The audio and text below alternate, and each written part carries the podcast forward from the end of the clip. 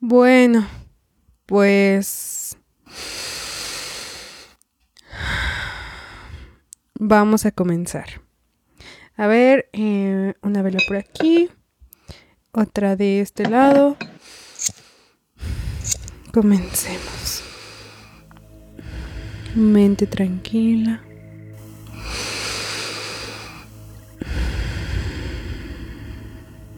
Dejo pasar todos mis pensamientos y me concentro en la respiración. No me engancho en ninguno.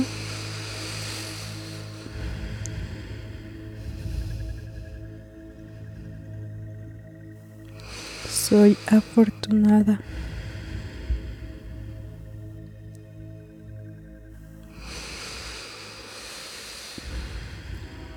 Soy afortunada.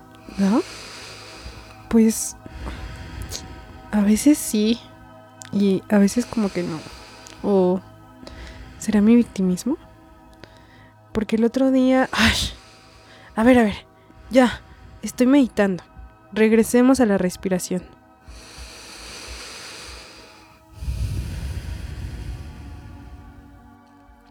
Soy abundancia. Creo abundancia. La abundancia me rodea.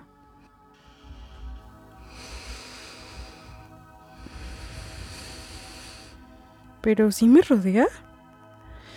Sí, por eso hago esto, para que me llegue algo y comprar un gancito de perdida. Ay, otra vez me distraje. Ay, ay, ay. A ver, regresemos.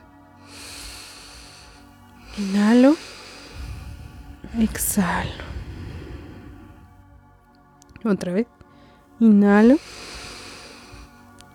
Exhalo. Soy y atraigo la abundancia. Me visualizo en ella.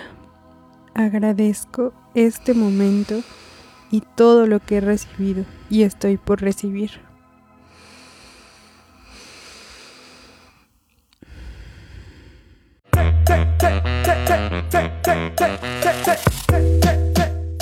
Yo soy Valu.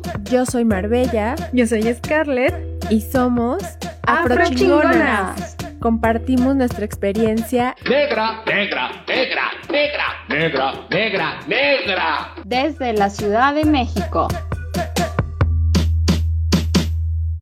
Solas somos semilla, juntas campo florido. Esto es Afrochingonas. Bienvenides, bienvenidos. Bienvenidas a un episodio más de este podcast realizado en México, creado, gestionado, autogestionado, producido, inventado por mujeres afrodescendientes, Valeria, Scarlett y Marbella. Les recordamos que pueden seguirnos en nuestro perfil de Instagram y TikTok. Estamos como arroba afrochingonas.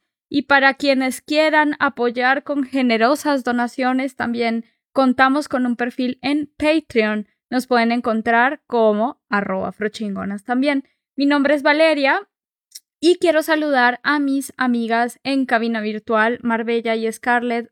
¿Cómo están, muchachas? Hola, ¿cómo están, amistades? Espero que estén súper bien. Yo ando aquí un poco agripada, pero todo cool. Emocionada por este episodio. ¿Tú cómo estás, Marbella? Hola, chicas. Me dijiste Marbella. Ay, me dijiste Marbella. ¿Estás enojada conmigo? ¿Cómo estás, Marbe? Perdón. ¿Estás acaso enojada conmigo? ¿Qué pasa? No, no, no. no, no es cierto, amigas. Eh, yo estoy bien. estoy bien aquí. Contenta, la verdad, de estar eh, una vez más grabando Afrochingonas. Eso me pone muy, muy, muy, muy, muy feliz. Y pues nada, vamos a darle. Así es, pues el día de hoy vamos a hablar sobre un tema muy especial, un tema que quizá puede generar algunas incomodidades, algunas emociones. Como siempre, como todos los temas de Afrochingonas, una verdadera bomba. Eh, vamos a hablar sobre el dinero, sobre la forma en la que nos hemos relacionado con el dinero. El si hemos, money, money, money, money, money. Si hemos sido este, mmm, tacañas, si hemos sido generosas, si hemos sido, cómo hemos sido con el dinero. Y nada, pues eh, nosotras hemos reflexionado sobre este tema de manera interna y como siempre nos encanta, nos encanta compartir con ustedes, querida audiencia, eh, conversar, ¿no? Y contrastar estos, estas opiniones con ustedes, que reboten en, en ustedes y después en nosotras.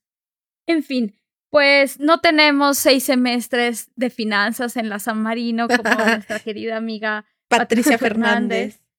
Pero pues vamos a entrarle al tema sin conocer mucho, ¿verdad? Pues cuéntenme, ¿ustedes han sido pobres, ricas? ¿Qué tanto dinero tuvieron en casa? ¿Cómo nuestra situación económica de hoy creen ustedes que influyó eh, nuestra familia? ¿Cómo nuestra familia influyó en nuestra economía del día de hoy? Pues mira, la verdad es que yo creo que en otra vida yo fui millonaria. Ah, sí, porque así me siento ahora, pero no tengo los millones. No, pues miren, la verdad es que mm, haciendo un poco un resumen y pensando cómo ha sido mi relación con el dinero, que la verdad es, es algo presente como en mi cabeza por la forma en la que gestiono el dinero que llega a mí y el que se va que invierto o demás. Y es que no puedo evitar pensar en eh, lo que aprendí en casa, ¿no? Eh, yo crecí en una familia en la que mi papá eh, siempre se ha dedicado a trabajar, aún sigue trabajando, es el que llevaba el recurso a casa o el que lleva, digo llevaba porque yo ya no vivo ahí. Y mi mamá em, trabajó de soltera y cuando se casaron eh, se dedicó a trabajar, pero ya en, en pues las cuestiones del hogar y del cuidado y la atención a la familia. Entonces, eh, pues mi papá siempre ha tenido empleos precarizados, como ustedes saben, y si no saben, pues les cuento, mi papá es militar, eh, ahora ya retirado, y ahora trabaja como seguridad privada para un maldito rico, culero, no, la verdad es que sí, pero bueno, ese es otro tema. Em, y eh, eh, pues eh, cuando él estaba en el activo como militar, pues recibía su sueldo y tenía prestaciones y demás, pero no era un sueldo como pues muy, muy alto o que alcanzara así para muchas cosas. Y ahí mi mamá tiene un papel súper así fundamental e importante y es que mi mamá es súper administrada, pero súper, súper, súper administrada. Y no puedo evitar pensar en cómo fue la vida de mis papás em, antes de esto, ¿no? O sea, cómo, cómo crecieron también ellos, cómo es su relación con el dinero y cómo la forma en la que crecieron en el pueblo e incluso por qué migraron a la ciudad, ¿no? Entonces, un poco lo dejo por ahí para comenzar a, a charlar acerca de esto. Ay, pues mi historia creo que se refleja un poco también en la de Mar. Eh, acá la, la, persona que siempre ha trabajado ha sido mi mamá. Como muchos saben, pues también mi, mi mamá es mamá soltera, eh, nos crió con ayuda de mis abuelos. Mis abuelos se han encargado como de esta parte de la crianza. Y mi mamá pues se ha dedicado igual toda su vida a trabajar. Y pues sigue, sigue trabajando. Y, y pues justo ahorita que pienso y que, y que bueno, ya como que ya he tenido acceso como a, un salario y ahorita estoy ganando y como demás, este, mm, justo me hace pensar en, cómo yo estoy viviendo esta parte del dinero y, y creo que a mí me enseñaron como mucho, ay, me inculcaron, ¿no? Creo que esa es como más la palabra de que el dinero como que cuesta, cuesta trabajo ganarse, ¿no? Y así como cuesta trabajo ganarse hay que cuidarlo, ¿no? Entonces al principio como que a mí me, me dolía demasiado así gastarme como cinco pesos en algo, ¿no? En un chicle, en algo que yo deseara, porque era como, o sea, me lo pensaba muchísimo, ¿no? Era como, en verdad sí me lo merezco, en verdad sí lo gastaría en eso, o lo puedo invertir, o lo puedo ahorrar, etcétera, etcétera, etcétera, ¿no? Y, y justo eso es porque mi familia, pues, eh, es pobre, la neta, ¿no?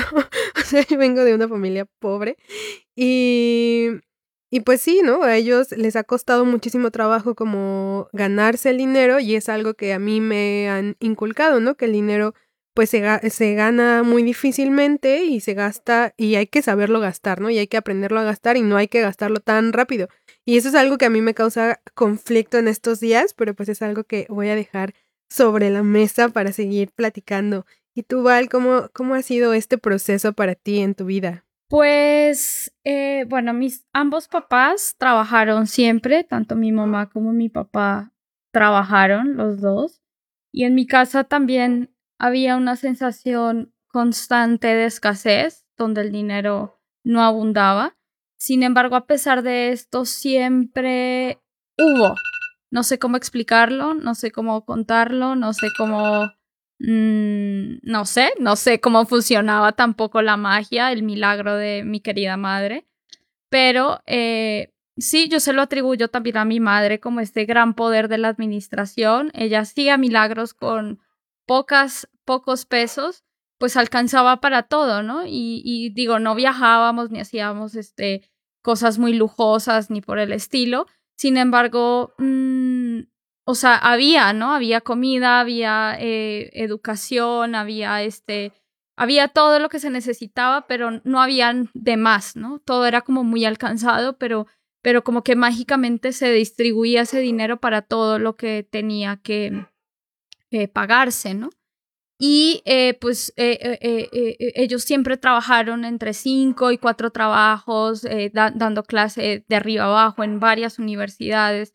Mis papás son profesores catedráticos de universidades privadas en, en, Colombia, en Bogotá, y, y, pues tampoco tuvieron derechos laborales, ¿no? O sea, hasta el día de hoy, pues mis papás siguen trabajando y ellos eh, ya son personas mayores de 60 años y aún así pues no, no han recibido pues una pensión que uno diga, no, pues qué chingona pensión o, sabes, eh, tampoco percibíamos dinero en vacaciones porque como eran hora cátedra, pues justo eh, como no trabajaban, pues no les pagaban, ¿no? Y estos meses yo me acuerdo que eran como muy difíciles.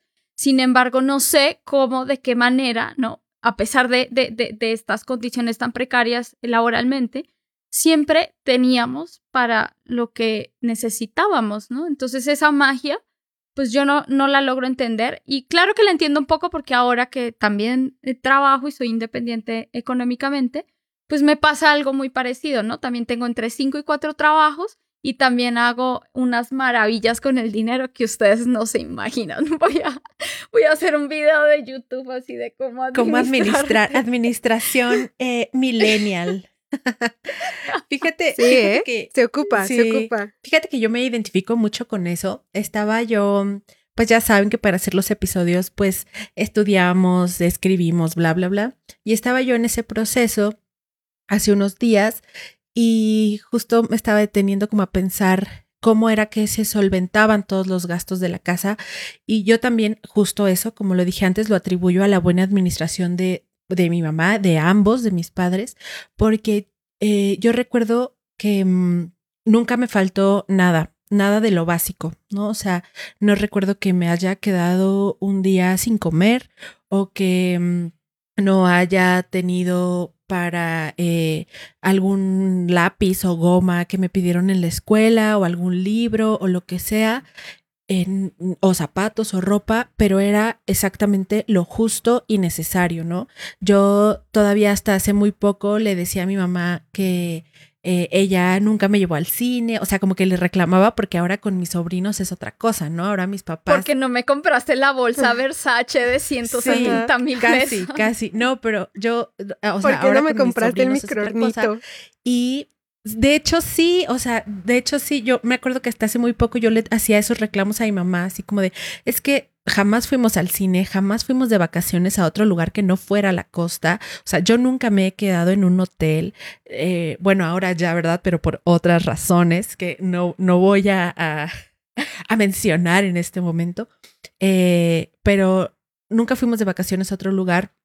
No fuimos al cine, creo que una sola vez fuimos al cine, no salíamos a comer a restaurantes. Me acuerdo que mis papás nos compraban un par de zapatos eh, buenos zapatos así de piel o lo que sea y un par de tenis y tuve dos pares de zapatos y de tenis en toda la primaria, ¿no? Me duraron así y porque además me, acuerdo que mi mamá me los compraba como dos tallas más grande justo para que me duraran, ¿no? Entonces, como que mi mamá eh, tenía como esos, eh, esos trucos de administración y, y yo hasta hace muy poco le reprochaba, ¿no? Porque yo sentía que mis compañeros eh, tenían como otras cosas a las que yo no, como ir al cine, ir a comer. Y con esto voy a terminar. Eh, para mí, cuando era chiquita, era un lujo ir al McDonald's. Entonces, muchos de mis cumpleaños los celebré en el McDonald's, pero no de estas fiestas que hacen en los salones del ¿Cómo McDonald's. se te ocurre? Cancélenme. Ah, Cancelada. cancelada. Pero, mm, o sea, no de estas fiestas en las que pagas un paquete y van todos tus amigos, sino que mi mamá y yo comiendo en el McDonald's y para mí eso era el lujo más grande de la historia. Totalmente, te entiendo. También era el lujo más grande para mí en la historia, así ir al McDonald's. Y, y escuchar tu historia pues también se refleja muchísimo la mía, ¿no? También recuerdo mucho que eh, los, los zapatos igual, ¿no? Me los compraban para que me duraran varios años, ¿no? Y era un solo par de zapatos. Pero además de eso, recuerdo mucho que em, como tengo una familia muy grande, o sea, por parte de mi abuela son 14 hermanos, entonces es una familia así súper enorme. Y era muy usual que hiciéramos como, o sea, que heredara yo ropa, ¿no? O sea, mis primas así más grandes que yo llegaban y me decían, ah, mira, pues ya no me queda este pantalón y esta blusa y no sé qué, y chécale ahí lo que te quede, ya agárralo, ¿no? Y era, era muy común hacer eso entre nosotros, ¿no? También en los uniformes, incluso de pronto era como, ah, mira, yo también fui en secundaria diurna, ¿no? Y aquí está el uniforme gris, a ver, pruébatelo, mídetelo, ¿no? Y creo que eso también es parte como de, de la forma en la que ayudaron como a nuestros padres y, y también incluso a nosotros como a sobrellevar como esto, estos gastos, a sobrellevar esta administración, ¿no? También esta solidaridad que hay como entre, entre familias, y no solamente entre familias, sino también entre vecinos, ¿no? O sea, de pronto, yo también recuerdo que cuando era más pequeña, de pronto así que el vecino, ah, mira, hice de comer y hice de más, ¿no? Y les traigo acá un taco, ¿no? Había justo días en los que a mí me daba pena porque en estas fechas como que los vecinos nos daban comida, ¿no? Y yo decía así, o sea, yo, yo pensaba así, mi el Scarlett chiquita decía como, pero ¿por qué si no somos necesitados, no? Y, y, y pues al final entendí que era parte de esta dinámica, ¿no? Y la neta está súper chido porque al menos en la comida es uno donde de pronto se le va a uno más el gasto y es uno donde resiente más, ¿no? Que porque que el jitomate ya subió hasta 40 pesos, que porque el kilo de pollo no sé qué y así. Entonces hacer como este tipo de. Ajá, exacto. Y tú dices, como y Scarlett dice que, que no, es, no es señora y ella ya está hablando. Ya es la más señora. Es Ay, una no, señora es que- también. De, de señora no, no, para ser señora no, es- no es importante No la se edad. necesita edad. Entonces eso creo que también está súper chido, ¿no? De hablar como de estos intercambios que se han dado y que ayudan también a solventar como esta, esta parte de los gastos económicos. Y creo que con esto, esto me quedo ahorita por el, por el momento. Te nos estás adelantando, Scarlett, a la segunda sección de nuestra conversación sobre Oh el my God. dinero. No pasa nada, así es esto. Pero justo quiero comentarles que nuestro episodio, este es mi sección Chismillennial, Afro Chismillennial, Afrochismosa. Pásalo. como Afro dice. Como dice Pa- Pablo, Pablo Chagra. Este, mm, pues nada, este, este episodio surge, precisamente surge de, mm, de una, una discusión, una, una conversación que tuvimos sobre eh, el dinero, porque a mí me llegó una invitación para participar en un famoso mandala. Tras, qué buen Tararán. chisme. Mm. Este, y resulta que a mí me invitaron, me dijeron, oye, pues este, ¿qué onda? ¿Te gustaría participar? Me explicaron el funcionamiento. A mí la neta me fascinó, me encantó, eh, eh, eh, pues la propuesta me pareció muy novedosa y además que contenía ciertas cosas, ciertos valores que me parecían, digo, que concuerdan con, con, con mis ideales políticos, ¿no?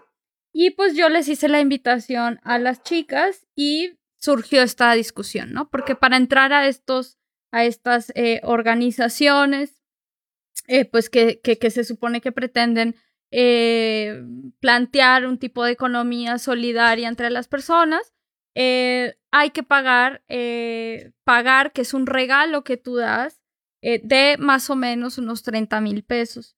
Y luego de un tiempo, este regalo se te devuelve multiplicado por 12. Ese es el principio del mandala. A mí me pareció muy interesante y yo ingresé a este mandala, ¿no? Yo di estos 30 mil pesos. Sí. Eh, no me digan nada porque aún me pesa y no por, mm, ¿cómo lo explico? No porque este, me, me ha costado desprenderme de ese regalo que di, porque mm, encontré ciertas cosas que yo creo que vamos a platicar en la siguiente sección porque no me quiero extender mucho tiempo. Y nada, vamos a esta pausa comercial y regresamos. Afrochingonas. Este es un espacio promocional. Si te interesa compartir y promover tu trabajo, Contáctanos. El mundo se consume en dinero, el dinero es dinero, el dinero es dinero, el dinero es dinero, el dinero es dinero, aprende algo dinero. Afrochingonas. Querides amigues, estamos de regreso en este episodio de Afrochingonas sobre el money, money, money, money, money. ¡Eh! Y antes de irnos a un cor- al corte comercial, Valeria nos estaba contando una historia súper interesante sobre un mandala. Cuéntanos más, Balu. Chisméanos más. Bueno, pues resulta que eh, yo eh, entré a este espacio y este espacio, eh, bueno, me invitaron personas muy cercanas, amigos de la familia de hace muchos años, eh, que, mm, digamos, no comparten cierta situación, digamos, socioeconómica como la nuestra, ¿no? Eh, evidentemente, pues eh, tenemos historias muy diferentes y ojo que con esto no quiere, quiero decir que yo sea mejor o, peor, o, o ellos sean peores que yo, ¿no? Simplemente hemos tenido historias muy diferentes, aunque tenemos una amistad de por medio y creo que eso, eso, eso ha sido muy bonito también de, de esta relación. Pero las otras personas con las que yo me encontré ahí adentro eh, eran también muy parecidas, ¿no? Eran personas eh, con un nivel de vida muy distinto al mío.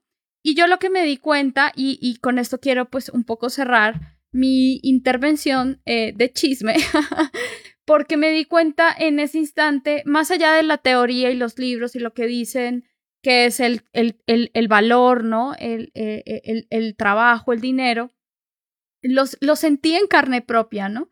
Como aquellos 30 mil pesos a mí me costaron reunirlos muchísimo, mucho tiempo para que yo pudiera ahorrar 30 mil pesos. Pasaron muchos meses y fueron muchos meses de muchos trabajos porque bien ustedes sabrán que yo, este, bueno, tengo un trabajo eh, que sí me da para comer, pero que no me da para ahorrar. Entonces agarro trabajos así, este, temporales, en donde a veces me pagan mucho, a veces no me pagan tanto.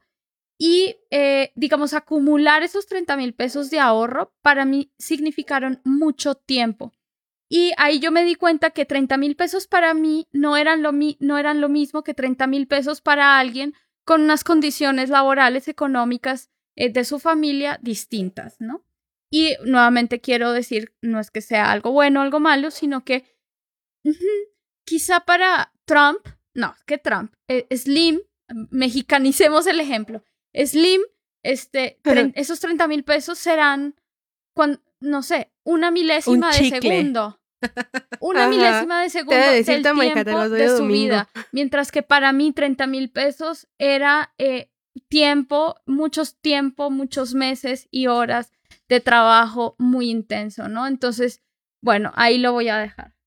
Sí, mira, yo la verdad es que voy a ampliar un poco el chisme ahora desde mi perspectiva, porque como Balu ya dijo, eh, pues esta invitación nos fue extendida y creo que para mí ha sido importante poner las cosas justo en perspectiva, ¿no?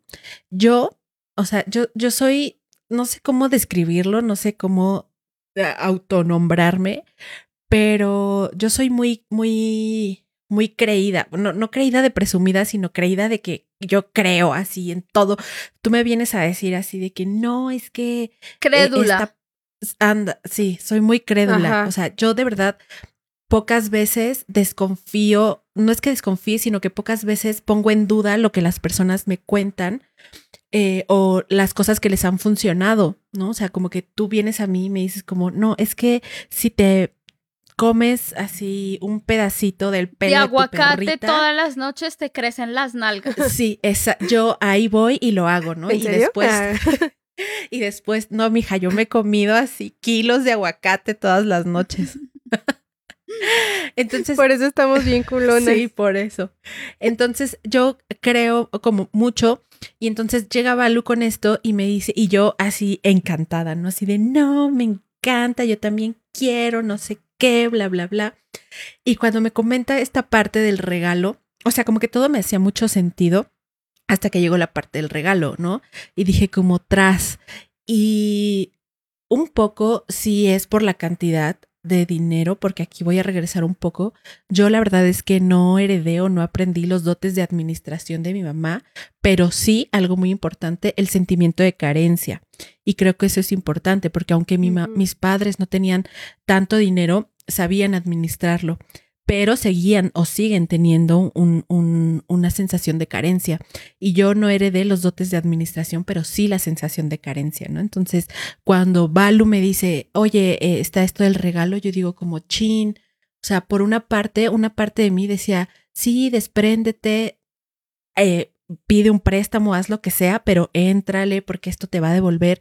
Pero después me senté como a pensar un montón de cosas más y me acordé de un meme o más que un meme como una infografía que vi hace mucho tiempo y que decía algo así como cuando te piden, o sea, cuando te dicen que que puedes pedir al universo y vibrar alto para tener el dinero, pero no toman en cuenta tu situación socioeconómica, tu situación emocional, el lugar en el que trabajas, en el que vives y no sé qué. Y entonces yo, la verdad es que entré en un juego de, así, no de poderes, sino como de pensamientos muy fuerte, porque por un lado yo decía, no, es que sí, voy a creer y tengo que vibrar alto, pero por otro decía, ¿y de dónde chingados los saco? O sea, ni siquiera los tengo ni ahorrados, ni la mitad, ¿no? Entonces me puse a poner las cosas en perspectiva y, y creo que, y creo, y yo se lo comenté a Balu, le decía, yo creo que es algo que sí funciona. O sea, no creo que no funcione. Yo creo que es algo que funciona, pero no para todas las personas. Es un juego que tiene reglas Claro. y esas reglas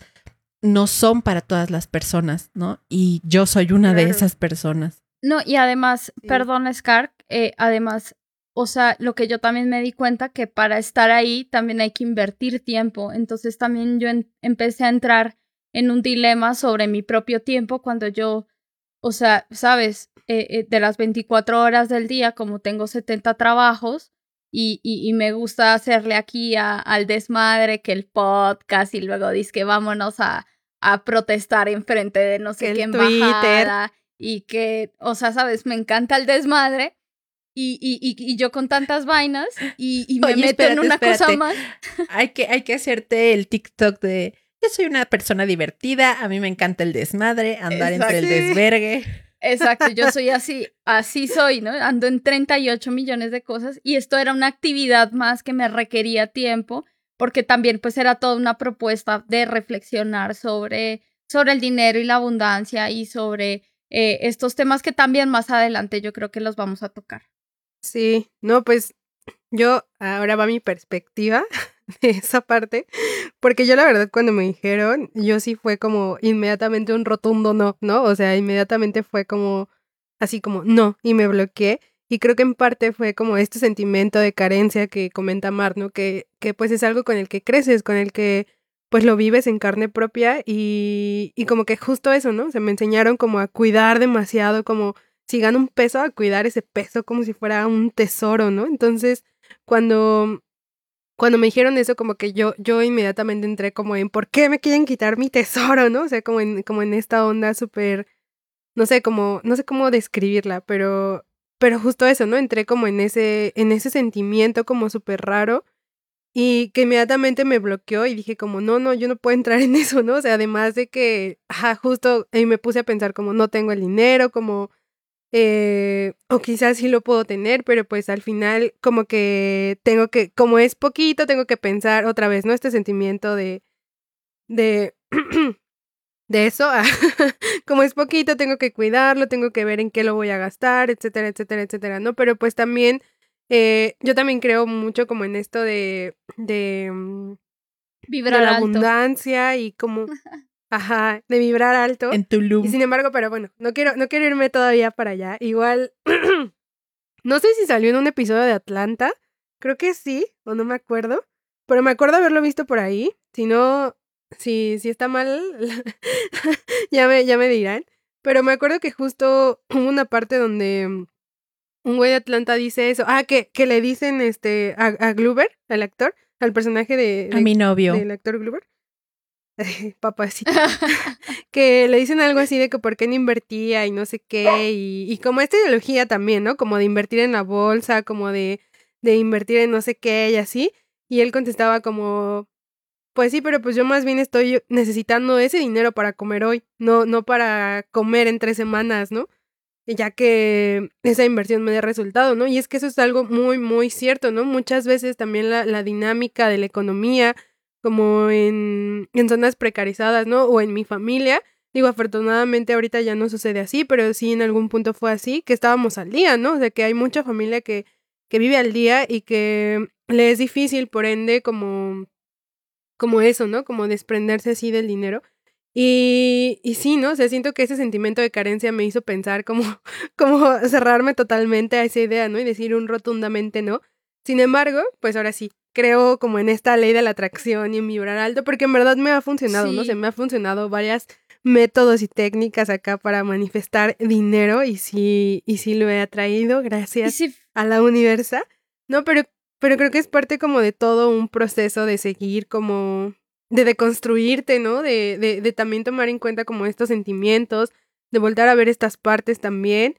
Y, y pues esta onda, chicas, es, es muy fuerte esto, Sí, es muy, muy Sí fuerte. funciona, ¿eh? Sí funciona, pero yo quiero justamente para colocar ese tema en la mesa, o sea, contarles que este sistema de mandala, shalalalala, que telar de, de la abundancia, no sé qué, que creo que se llama, está inspirado o surge precisamente, y esta es una crítica que voy a hacer que es muy, muy fuerte, porque en el fondo creo que es una propuesta que se apoya un poco en una eh, estructura racista.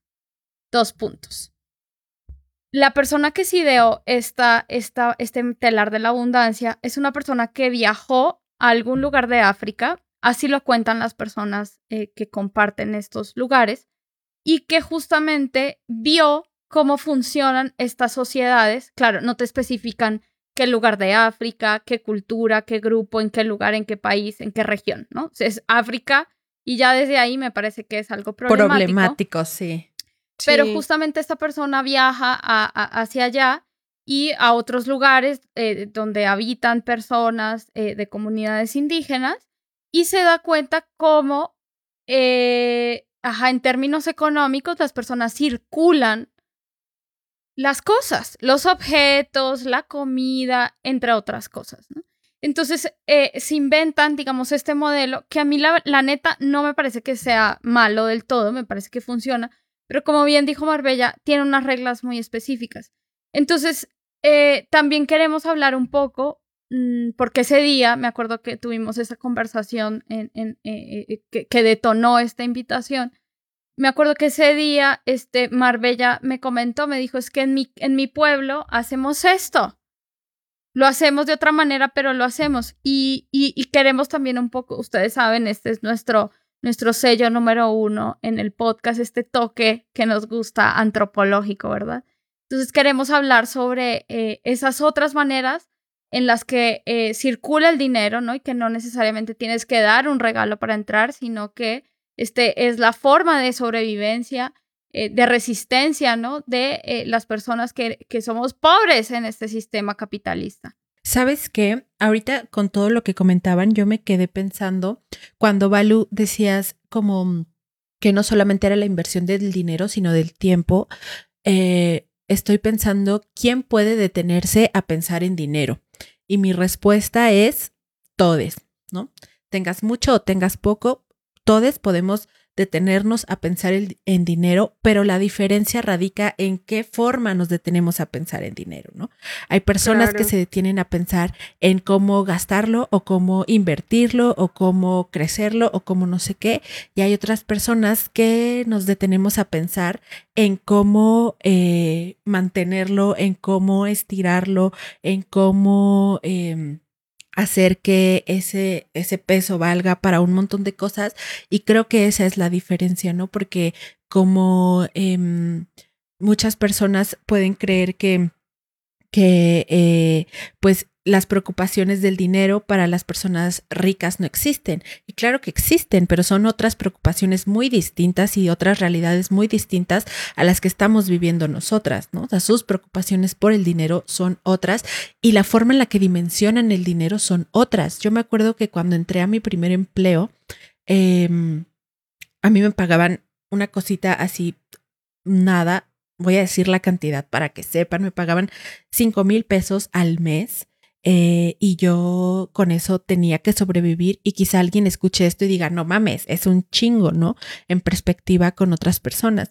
Pero yo recuerdo que en ese momento había compañeros que ganaban mucho más y no tenían dinero, ¿no? O sea, como que ese clásico de te pagan y luego ya al otro día ya no tienes nada. Y yo decía, pero ¿cómo es posible si ganan más que yo y yo puedo sostenerme con esos cinco mil al mes? Y es que creo que también eh, depende de, la perspectiva con la que eh, lleves el dinero, ¿no? O sea, con la que lo gastes. Siento que entre más tienes, más puedes gastar y entonces se puede desregular. Y otra cosa que quería decir rapidísimo em, es que, eh, no, ya se me fue, se los digo ahorita que me acuerde. ahorita que regrese e, el avión. Sí, es que justo dices algo, algo muy importante. O sea, creo que, creo que es diferente como las, las perspectivas que hay en torno al dinero y las formas justo también en las que se utiliza el dinero, ¿no?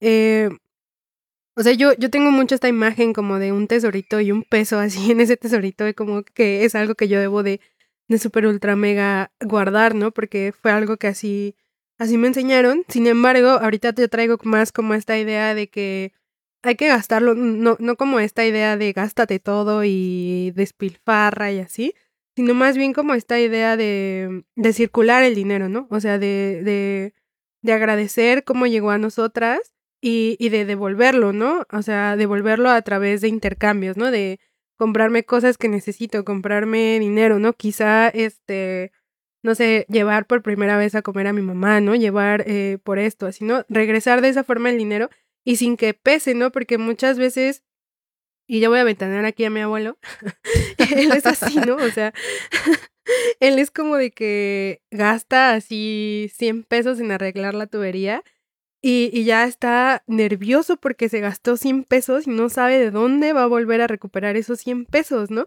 Entonces, como que eso siento que yo lo aprendí de algún modo y lo, lo estaba replicando. Y ahorita más bien como que estoy tratando de romper con eso y, y ver como, bueno, esos 100 pesos que quizá gasté en X o Y cosa van a volver a mí, ¿no? Porque es parte del círculo, porque yo lo estoy soltando y van a regresar, ¿no? Y, y, sé que es un poco difícil entrar como en este pensamiento cuando pues vienes de una trayectoria, ¿no? Y te entra también este sentimiento de carencia, ¿no? Muy fuerte que está presente. Pero pues es que en realidad las cosas funcionan así, ¿no? O sea, todo es un ir y venir constante. Ah, me voy a poner acá muy hippie. Al rato van a hacer un meme, un TikTok de mí, ¿no? Así todo, todo es relativo y no sé qué, ¿no? Pero es que es parte como de, del mismo proceso, ¿no? Entonces, creo que es algo que, que pues yo estoy trabajando y, que también me gustaría como empezar a reflexionar esta parte. Pues es que el dinero yo siento que es como, como todo, ¿no? O sea, creo que es como cuando te deshaces de la ropa que tienes ahí acumulada y que no te pones y que compraste y que dijiste, ay, pues eh, en algún momento me lo, me lo voy a poner y al final lo tienes ahí guardado y nunca te lo pones, ¿no? Y cuando dices, bueno, la regalas, la vendes o haces algo con esa ropa, como que de repente llega más ropa, ¿no? O no sé, eh, eh, compras ropa o te regalan también o yo qué sé. O sea, siento que, que, que, tiene que ver en general con como con la energía, ya también yo me puse aquí muy hippie, perdón, de las cosas, ¿no? O sea, como, como cuando te despides de algo o como cuando te aferras a algo de manera como mm, obstinada, de repente eh, eso eh, no circula, ¿no? No regresa a ti. O sea, como que, como que yo siento que hay una ley de la vida, hay que hippie, ¿no? En donde este, tienes que, que soltar para que regrese. Y ese principio, muchachas, existe desde la antigüedad, desde muy mucho tiempo atrás, ¿no? Es, es, es un poco este eh, pues yo me estoy acordando aquí de mis clases de antropología económica, en, en, donde uno estudia el, el, circuito, el intercambio Kula, ¿no? El, el, el intercambio Kula era Ah, esta forma en la que, que, que estudió este Malinowski allá en las islas estas del Pacífico, que yo siempre cito, siempre cito a Malinowski y a los argonautas del Pacífico, y que, este, eh, eh, eh, sí, o sea, eh, en estas islas, pues digamos que estaban coordinadas por esta serie de intercambios en donde eh, das para recibir, ¿no? Y luego vuelves a dar, ¿no? O sea, no solamente es dar y recibir, sino que es constante, eh, pero y no solo en términos, digamos, eh, de economía, de objetos, sino también que estos objetos tienen una carga simbólica, ritual muy fuerte. Fíjate que, mm, ay, no sé, a mí este tema del dinero sí me mueve mucho porque no puedo dejar de pensar como mm, en las condiciones eh, de las que vienen mis, mis papás, en las que está mi familia de la costa y me cuesta mucho trabajo, aunque yo también, ya les dije, soy de vibrar alto y de desprenderme, así a mí. Eh, Mary llegó a mi vida para aprender del desprendimiento eh, pero no puedo dejar de pensar eh, en mis tías, por ejemplo, ¿no? En que, aunque quizá esto para mí funcione, eh, para ellas no tiene sentido porque están en un contexto y en circunstancias diferentes, ¿no? Pero eso no quiere decir que no tengan sus propias formas de eh, administrar y de hacer fluir como esta, esto que yo llamo energía.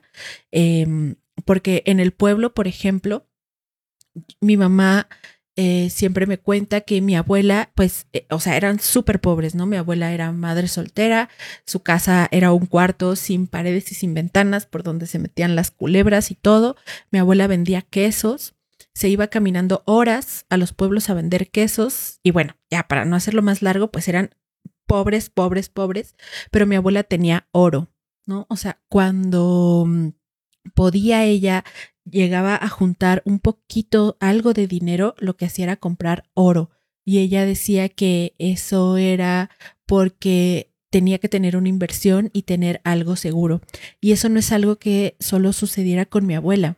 En el pueblo, y, me atrevo a decir que en general en la costa, el oro ha sido muy importante. Y no solo en la costa, ¿no? Sino en la historia de las, de, de las comunidades y de los pueblos afrodescendientes, el oro ha sido muy importante, tan importante que pues vinieron y nos quitaron un chingo de oro y un chingo de cosas. Entonces, em, Hay Eh, una canción yo de Chucky Town que se llama así, eh, no, no la recuerdo en este momento, pero habla sobre el oro, se llama oro, y dice como, no, me quitaste todo mi oro. Continúa, perdón. No, pero se me hace importante porque yo en el pueblo crecí viendo en Huehuetán, eh, el pueblo, no sé, sin pavimentar, eh, sin eh, este, señal de televisión, menos de celular, ni menos internet, eh, eh, em, pero la- las personas en las fiestas ataviadas de oro, impresionante. Y eso a mí me parece fabuloso porque también creo que hay una forma de, eh, de poner en juicio eh, las maneras en las que distribuimos nuestro, nuestras riquezas o nuestras adquisiciones, ¿no? Como este güey de cómprate un departamento y no sé qué, bla, bla, bla, en lugar de pagar, este, no sé, tus uñas o el dish o lo que sea. Güey, te vale verga. Cada quien, cada quien sabe en qué invierte y en dónde pone sus recursos. Y a mí crecer viendo esas imágenes de gente así, pero de verdad, no les miento, hasta los codos. Ahorita ya no, por cuestiones de delincuencia y lo que sea, pero gente hasta los codos de oro y las orejas cargadas y con casas que pudiéramos decir, eh, pues empobrecidas, ¿no? Sin, sin pisos y no sé qué. Y creo que es una forma también de resistir y de administrar de manera diferente. Claro.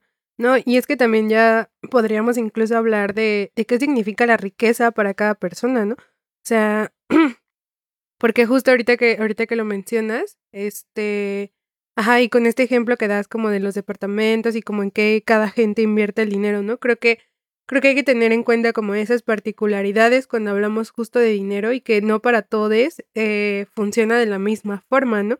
O sea, quizá, o, o bueno, no sé, como que en mi cabeza sonaba muy bien la relación, pero en realidad no tiene nada que relacionarse. O sea, yo quería hablar justo sobre, sobre eso, pero también sobre cómo de pronto el, el, el, el alcanzar como cierto nivel económico también implica como haber, ajá, como haber logrado algo dentro de la familia, ¿sabes? O sea, como si dentro de la familia los que lograron alcanzar como un nivel económico más alto del que, del que estaban, como que se vuelven, como que obtienen cierto estatus dentro de la familia. Claro. No sé si, si me explico, ¿no? Completamente. Y, y eso también como que, como que se relaciona un poco con, con los estudios, ¿no? O sea, lo pienso mucho como en que muchas veces te dicen, ah, estudia una carrera universitaria para que... Ay, mi perdón. El Phil Barrera. Sí, ya llegó el Phil Se me Barrera. metió el Lolita Ayala. Ya se fue. Ajá, como, como el, ajá, como que el- de pronto la familia piensa que invertir justo como en los estudios de los hijos, ¿no? Eso garantiza como que, que crezcan económicamente y, y, y muchas veces como mi, mis abuelos lo han dicho, ¿no? Como yo invierto en tus estudios para que cuando tú ya seas como un profesionista que gane más que yo, me retribuyas de Claro. alguna forma, ¿no? O sea, entonces creo que también eso es una forma de invertir el dinero y de... Ajá, y otra forma justo como, como esta, la del oro, ¿no? De, de poner ese dinero como en otra cosa para que, para que de alguna u otra forma se regrese, ¿no? Y es parte como de esta, de este círculo también, ¿no?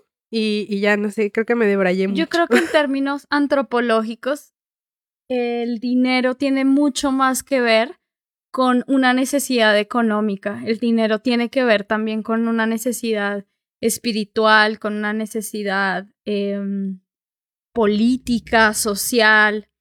Y a partir de estas intervenciones me estoy acordando de otro término antropológico, que no es antropológico, pero es estudiado por estas teorías antropológicas de, que tienen que ver con la economía, y es la cuestión del potlatch. Yo no sé si tú te acuerdas de Sí. eso, Scarlett. Yo me Claro, acuerdo muy cómo no. poquito. Más o menos. toda la la, mira, la vida. verdad, me voy a ventanear. La verdad, yo pasé con seis Mira, pues antropología económica Yo no- porque yo era de no mis era muy menos versada. favoritas. yo no era muy versada en, en estos temas tampoco y no me encantaban, pero me, me acuerdo de algo y, y, y, y ni para qué les ni, no les voy a decir mentiras, eh, me metí en Wikipedia. Refresqué la memoria en Wikipedia. Cancelada, cancelada el porque Wikipedia no sirve. Es una, es una cosa muy parecida a, al, al, al circuito Kula, al intercambio Kula, pero tiene que ver, bueno, esta, esta, esta, este ritual que significa, bueno, realmente el potlatch, el significado es regalo, fíjense, es regalo. Y eh, digamos que sí es una especie de ritual eh, que se practicaba, eh, que practicaban grupos indígenas de Norteamérica, que hoy podríamos llamar Canadá. Y este, este, este, digamos, este ritual consistía en justamente que el anfitrión de la fiesta, el anfitrión del potlatch, este, eh, digamos que reunía la mayor cantidad de cosas y de riquezas que tenía y que se las daba a otras personas, pero, pero era como, voy a reunir todo lo que tengo y, y mi poder consiste en deshacerme, en mi capacidad de deshacerme y desapegarme, porque tengo tanto que voy a dar tanto, voy a dar mucho, que así de todo lo que sea, nunca me voy a empobrecer. Y en eso consistía, digamos, una, una cuestión de, de poder, eh, el, el hecho de derrochar el dinero. Y de hecho, en Canadá fue prohibido el potlatch en no sé qué año, no, no, lo, no lo tengo aquí anotado, pero este, digamos que fue una manera de, de decir, bueno, esta gente es irracional con el manejo del dinero, no saben administrarlo, es un derroche innecesario, ¿no? De cosas, de comida, de mantas, de lujos, y pues está prohibido, ¿no? Entonces también ahí hay una especie, pues obviamente de racismo que, Claro. que impide que la gente practique Sí. pues como sus eh, formas, ¿no? De, de, de, de relacionarse con el dinero como se le dé la fucking gana. Claro, no, y sabes qué, ahorita Claro. que mencionas esto, yo recuerdo em, las fiestas patronales, por ejemplo. Eh, en Huehuetán, en el pueblo de mis papás, la fiesta patronal es la fiesta, ¿no? Y se trata de que, pues, una persona, como funcionan casi la mayoría de las mayordomías en general, una persona es eh, la encargada de hacer la fiesta al santo o a la Virgen o a la Santa de que sea de la región, que en este caso, eh, allá en Huehuetán, es eh, Santiago, Santiago Apóstol. Entonces, eh, pues esta persona se encarga de absolutamente todo, de alimentar a todo el pueblo, de darle comida y bebida a todo el pueblo y música para bailar. Pero aquí hay algo muy importante, porque yo de chiquita escuchaba que decían, no te le puedes negar al santo. ¿Y esto qué quería decir? Que las mayordomías se daban aleatoriamente, ¿no? Yo soy mayordoma este año y al siguiente año yo decido que voy a dejar a Balu, pero yo no le pregunté, no sé si ella tiene recursos, no sé si ella quiere o puede, pero yo ya lo decidí y el día de la fiesta yo la anuncio como la próxima mayordoma y ella no puede negarse porque es como ir en contra de esta energía de la que estábamos hablando, ¿no? O sea, nosotras la hablamos como esta energía en términos de vibrar alto y no sé qué, la chingada, pero un poco así también funciona y quizá alguien venga y me cancele, un antropólogo muy estudiado y me diga, eso no funciona así, pero yo creo que funciona así porque era, no te le puedes negar al santo, o sea, ya te dieron el cargo y esto es uno, para agradecer todas las bendiciones que te ha dado y dos, para que al desprenderte tú recibas más, ¿no? Y, eso se me hace muy interesante, porque también en allá en las, en las fiestas, en las bodas, en los bautizos, en los 15 años, se vende la bebida. Y cuando llevé a un amigo a la costa, no lo podía creer porque decía, pues es que acá vas a un salón y te dan todo y allá tú tienes que ir a comprar tu refresco, estás en la boda y tienes que ir a comprar tu refresco. Pero es un poco para regresar eh, como pues lo que la familia está dando. Y otra cosa que también me parece muy importante es que eh, muchas veces hay juicios de las personas que dicen como, ¿para qué se ponen a hacer fiestas si no tienen dinero? Deberían invertir en otras cosas, bla, bla, bla, bla. A bla, lo bla. Ricardo Anaya cuando investiga las casas. Sí. ¿Cómo se gastan dos mil En pesos caguamas. en caguama? Exactamente, así. Pero mm, hablando como de estas estrategias de comunidad, em, algo que me fascina también de las fiestas de allá es que hay padrinos de todo. Padrinos así de, la, de lo que sea, o sea, de la fiesta que sea, de la celebración que sea, como boda, bautizo, no sé qué. Yo he visto padrinos hasta de platos desechables, ¿no? He visto padrinos, De los clásicos de anillo, Sí. los clásicos de arras, los clásicos de, De lo que sea. sí. Y he visto padrinos de platos desechables, he visto padrinos de recuerdos, he visto padrinos eh, hasta de calcetas de la quinceañera, he visto padrinos así de hasta el último detalle y eso me parece muy bonito. Y platicándolo con otras personas es como, pero ¿para qué se ponen a hacer fiestas si no tienen dinero? Y a mí me parece todo lo contrario, porque siento que es un soporte de la comunidad, de la familia, ¿no? Como Claro. una celebración que también está enraizada como en, en, en, esa, en esa comunidad, en ese aporte y en esa colectividad. Desafortunadamente el tiempo es corto, pero yo quiero finalizar nuestra conversación haciendo una pregunta y es ¿cuál es el significado que hoy el dinero tiene para nosotras? O sea, ¿cómo lo hemos resignificado? ¿Cómo lo entendemos? ¿Cómo eh, sanamos esa relación? Pues quería comentar algo sobre lo que dice, decía Mar. Yo pienso que a veces las, antes de, de responder tu pregunta, así rapidísimo, eh, yo pienso que igual, por ejemplo, las bodas, de pronto eh, son como una inversión, ¿no? O sea, porque al final como que los regalos así que te dan en la fiesta, pues ya te ayuda como a, solventar, sol- solventar como algunos otros gastos que puede haber ya cuando pasas a esta otra etapa, ¿no? Bueno, en cuanto a la pregunta de Balu sobre el dinero, eh, qué difícil. Pues yo ahorita le estoy dando el significado como, no sé, ah, como, como esta forma de intercambiar, no solamente como persona con persona y que hace que todo así, todo, todo el sistema capitalista gire, sino más bien, o ajá, sino más bien también como con un inter- una forma de intercambiar como con el universo, con, quizá me voy a escuchar muy hippie, pero pues así, ¿no? También con, con el universo, con, con la materia, ¿no? La forma en la que, en la que todo, o sea, todo hace que circulen. Entonces, mi relación con el dinero ahorita está en, pro de ser de esa forma, en, en pro de quizá desapegarme un poco de este sentimiento de carencia que me hace sentir que tengo que guardar como un tesoro, un peso así o ya sea lo mínimo.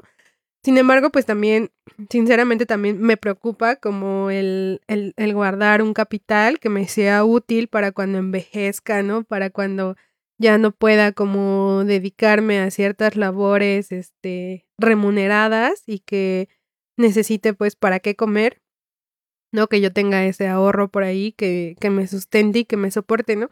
Pero pues también ahorita me pongo a pensar en que quizá para cuando yo ya sea viejita el dinero ya ni exista y sea como en las películas que Puro tienes Bitcoin. tu... Ajá, exacto, ¿no? O de esa, esa película donde te ponían aquí en... No sé, tenías como algo digital ya integrado en tu muñeca y ahí decía cuánto saldo te quedaba y cuánto ibas gastando y así. Entonces, pues hasta ahí la dejo y las escucho, chicas. Ay, no, mis niñas, es una pregunta muy difícil. Mi relación con el dinero, yo creo que en el fondo sigue siendo em, un sentimiento de carencia. La verdad es que intento como ir un poco eh, disolviendo como esa idea, pero me cuesta muchísimo trabajo. Hace unos días eh, les escribí al chat de Afrochingonas así de estoy llorando.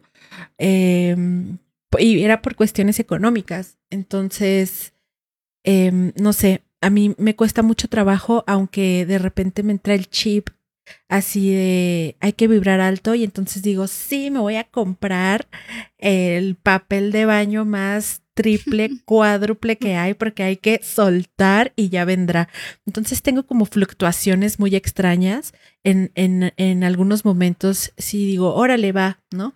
Em, no hay falla, va a regresar, pero en otras eh, tengo ese sentimiento de carencia tan presente que una de dos, o no lo gasto o lo gasto a lo pendejo por ese mismo sentimiento de Ajá. carencia. Entonces, creo que mi relación con el dinero está como en construcción y mi meta es llegar a algo que si bien no tenga millones y demás, las circunstancias en las que viva me permitan estar eh, pues tranquila y cómoda a mis necesidades, ¿no? O sea, a lo que yo considero que es eh, adecuado para mí. Y pues nada, eso. Pues para mí, eh, el dinero, bueno, al comienzo también eh, ha sido una cosa bien tóxica que me causa mucha preocupación, mucha ansiedad. Yo tengo unas tablas de Excel re locas en donde llevo mi, mi contabilidad a mi manera y trato de ser muy meticulosa y de ser este, muy exacta como con mis gastos. Em, me gusta planificar, pero siento que esto habla también un poco de una obsesión muy loca por, por no gastar y por conservarlo y como por este, eh, sí, ¿no? Este, es- estar ahí como cuidando, como decía un poco Scarlett, el dinero. Pero a veces también me gusta gastar un chingo y digo, pues para eso trabajo, chingue su madre, tarjeta. Para darme mis gustitos. Póngale Y aguacate. cuando llega la, la cuenta de la tarjeta de crédito, me voy de cola y digo, no, ya no voy a gastar más. Y así también me pasa. Pero la verdad es que últimamente, eh, pues eh, como que se ha abierto mi perspectiva sobre la cuestión de, de, de, la abundancia, literalmente. Y, y como que he tratado de, de encontrar eh, la abundancia no solamente en el, en el dinero, ¿no? En el papel, en las monedas, en, las cuen- en, los, en la cantidad de ceros en mi cuenta bancaria, sino más bien en, en valorar como lo grande que, que ha sido la vida con, conmigo, con nosotras. Y, y, y pues sí, hace poco este, hice un ejercicio de enlistar 50 personas que, que, que me hayan marcado de alguna forma. Y justo eh, eh, me pasé de esta lista, ¿no? Hice como 60 o 65 personas y, y, y, cada vez eh, fueron viniendo más y más nombres y eso creo que también es una gran abundancia porque esas personas también han dejado en mi vida dinero, pero otras cosas también, ¿no? O sea, como otras puertas, otras posibilidades. Y, y, creo que para mí ha sido muy importante en este camino de sanación con el dinero, en reconocer esa abundancia en mi vida, ¿no? Reconocer que, que soy una mujer abundante y que merezco abundancia. Entonces, eh, yo ando en ese trip y, y quiero hablar también sobre lo importante que el dinero también es para nosotras en este podcast, ¿no? O sea, que para nosotras Eso, y, a eh, eso iba surgió yo también. eh, este tema a raíz Sí. de otra conversación que tuvimos con nuestras amigas de, de prietologías, porque hablábamos de, de cómo el dinero también repara. Y yo creo que, que nosotras tengamos dinero y dinero no para acumular y explotar a otras personas, sino dinero para satisfacer nuestras necesidades, eh, para compartirlo también entre, entre nosotras y con nuestras familias. Creo que es, es un acto de reparación y que nos, nosotras merecemos ese dinero, ¿no? Y como que eh, a veces nos da miedo cobrar por lo que hacemos o, ay, no le voy a poner tan alto porque qué, qué pena, ¿no? No, nada, o sea, yo ahora ya me volví una tigre, una ti- tigresa Una tigresa del y dinero. cobro bien chingón porque me lo merezco. No, fíjate que yo justo iba a ese punto, a ese punto de mm, el dinero ya de manera colectiva aquí entre nosotras y la verdad, sépanselo ustedes que dinero queremos, o sea, em, nuestra idea sí es que esto crezca y se monetice y que nos pueda dar la posibilidad de tener un, un trabajo, que eso es lo que hacemos, un trabajo remunerado con esto que hacemos.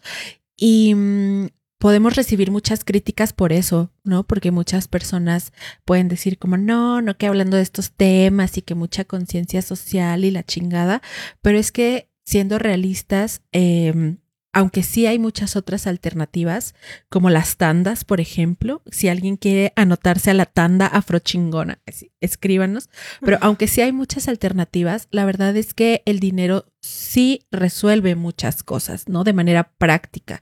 De manera práctica, sí, el dinero resuelve. Y pues aquí la neta es que sí queremos dinero y hemos buscado formas de, mm, Sí se ocupa. de, de, de generar ese dinero, ¿no? Haciendo rifas, con el Patreon, con no sé qué cosa. Y también esa es una forma, yo creo, como dice Balu, de reparar no solamente como estos daños coloniales, hablando de manera general, sino de reparar nuestra propia relación con el dinero, porque es como saber que el trabajo que estamos haciendo, eh, pues vale y vale en muchos términos y de manera simbólica, pero vale monetariamente también, porque invertimos un montón de cosas. Entonces, pues si ustedes nos están escuchando, ya lo saben, ah, queremos ser como Rico MacPato y compartir el dinero con, con otros proyectos también antirracistas, porque como lo decíamos en ese episodio de, eh, de con prietologías, pues el quien sea más antirracista que suelte más varo, porque hace falta para seguir haciendo estas iniciativas. No, y no necesitamos eh, No, y aparte también. dar votos de pobreza para ser antirracistas. O sea, esto no es una comunidad Claro. religiosa, no es una, este, no es una secta, ¿no? Como para que nosotras eh, digamos, no, vaya el dinero. No, aquí, aquí, aquí hay dinero, carajo. No, además creo que mucho del trabajo que se hace es como desde, ajá, como desde el propio, ajá, como autosustenta, autosustentado, ¿no? O sea, es, es mucho trabajo. Otra vez en la Lolita Ayala. es, es, ya, ya, ya se fue. Es, es mucho trabajo justo que, que hacemos desde nuestro propio bolsillo, ¿no? Y la neta es que, pues, recibir eh, por ese trabajo está súper chidísimo y sí, y sí sería justo como esta mm, retribución de la que hablamos y la que merecemos, la neta. Oye, parece como que estamos, Abundancia. espérate, parece como que le estamos lavando el cerebro así a las personas, así de merecemos dinero Para por que lo entren. que sí, para que no, para que nos Para que entren a la flor de la abundancia por chingona. No, bueno, si ustedes quieren donar, o sea, no les vamos a decir que no, pero si no quieren, está súper chido, también los Oye. queremos. Eh, Quería, no quería quedarme sin decir esto. Ah, es que justo cuando fue lo de la flor de la abundancia, cuando pasó esa experiencia, yo me acuerdo que, o sea, yo me quedé reflexionando, ¿no? Y, y como a la semana apareció la noticia de que este señor, el, el esposo de, de, ay, ¿cómo se llama? Esta señora, Ninel Conde, este, Juan lo estaban Collado. buscando justo, ajá, por, por defraudar a muchísimas personas, ¿no? Con esta co- de esta forma, ¿no? Entonces también e- está cañón eso, ¿no? Está cañón como hay gente que también usa como esas cosas para ser ventajosas y sacar y, y traicionar a la gente. Sí, Y ya, solo quería Esa es la antes de- diferencia con de irnos. con afrochingonas. Aquí no queremos estafarlos, queremos divertirlos, queremos eh, compartir con ustedes, reflexionar. Y queremos, y- queremos también comprarnos nuestras cositas, la verdad. sí, queremos nuestra Sí, torta un- de tamal, como decimos en nuestro... Oigan. Y nuestro champurrado. Nuestro champurrado. Oigan, yo quiero decir dos cosas. Una, em, ya se me olvidó, amigas. Estoy así con cerebro de mantequilla ahorita, muy terrible. Concéntrate, amiga. Se me fue, se me fue lo que quería decir, se me fue la onda por completo. Pero la otra es una anécdota así súper rápida, tiene que ver con dinero y racismo. Y es que, como les cuento, que mi familia, o sea, mi mamá súper administrada, nunca nos faltó nada. Y cuando yo era chiquita vivía en una vecindad muy grande, había mucha gente así, tipo la vecindad del chavo. Hagan de cuenta así, yo era la chilindrina, ¿no? Entonces, este en esa vecindad pues había mucha gente y si han visto como esta serie de vecinos en la que hay personajes justo como de una vecindad o de un edificio, eh, hay un personaje de una señora que vive en la vecindad que no tiene dinero pero que presume de tener mucho dinero.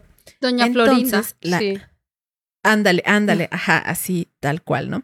Entonces, la onda es que, eh, como mi mamá siempre ha sido muy administrada, a veces llegaban las vecinas a pedirle dinero, ¿no? Así como de, oye, ¿me prestas 50 pesos para el gas y no sé qué? Y ya mi mamá, no, pues que sí. Y entonces, un día, una amiga mía, éramos muy chiquitas, no sé, tendríamos como tres años o incluso menos, de esto yo no me acuerdo, pero mi mamá me lo cuenta. Y la mamá de esta amiga la dejó encargada con mi mamá porque tenía que salir a hacer no sé qué cosas, mandados de señora. Y la niña le dice a mi mamá, oye Nati, es que en, las personas están diciendo que ustedes son micos. Y mi mamá se sacó muchísimo de onda porque mi mamá creyó que se refería a micos como de simios, de, de monos, porque obviamente nos molestaban muchísimo con eso, ¿no? Pues éramos la familia Sí. negra de la vecindad. Y entonces mi mamá se sacó mucho de onda y le dijo, ¿cómo? ¿Quién está diciendo eso? Dice, sí, pues dijo Sonia, ¿no? Una vecina, que ustedes son micos. Y mi mamá así súper enojada, súper triste, ella casi al borde del llanto.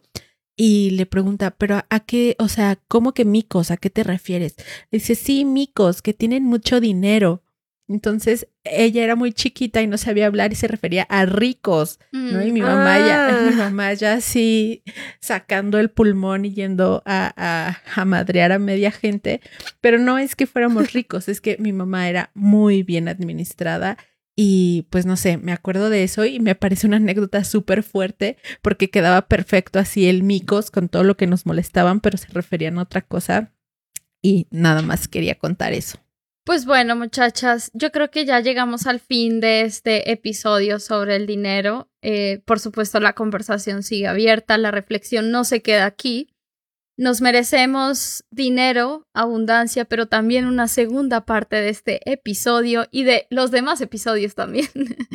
pues nada, eh, les recordamos que eh, eh, tenemos nuestros perfiles en Twitter e Instagram y aparecemos como arroba afrochingonas.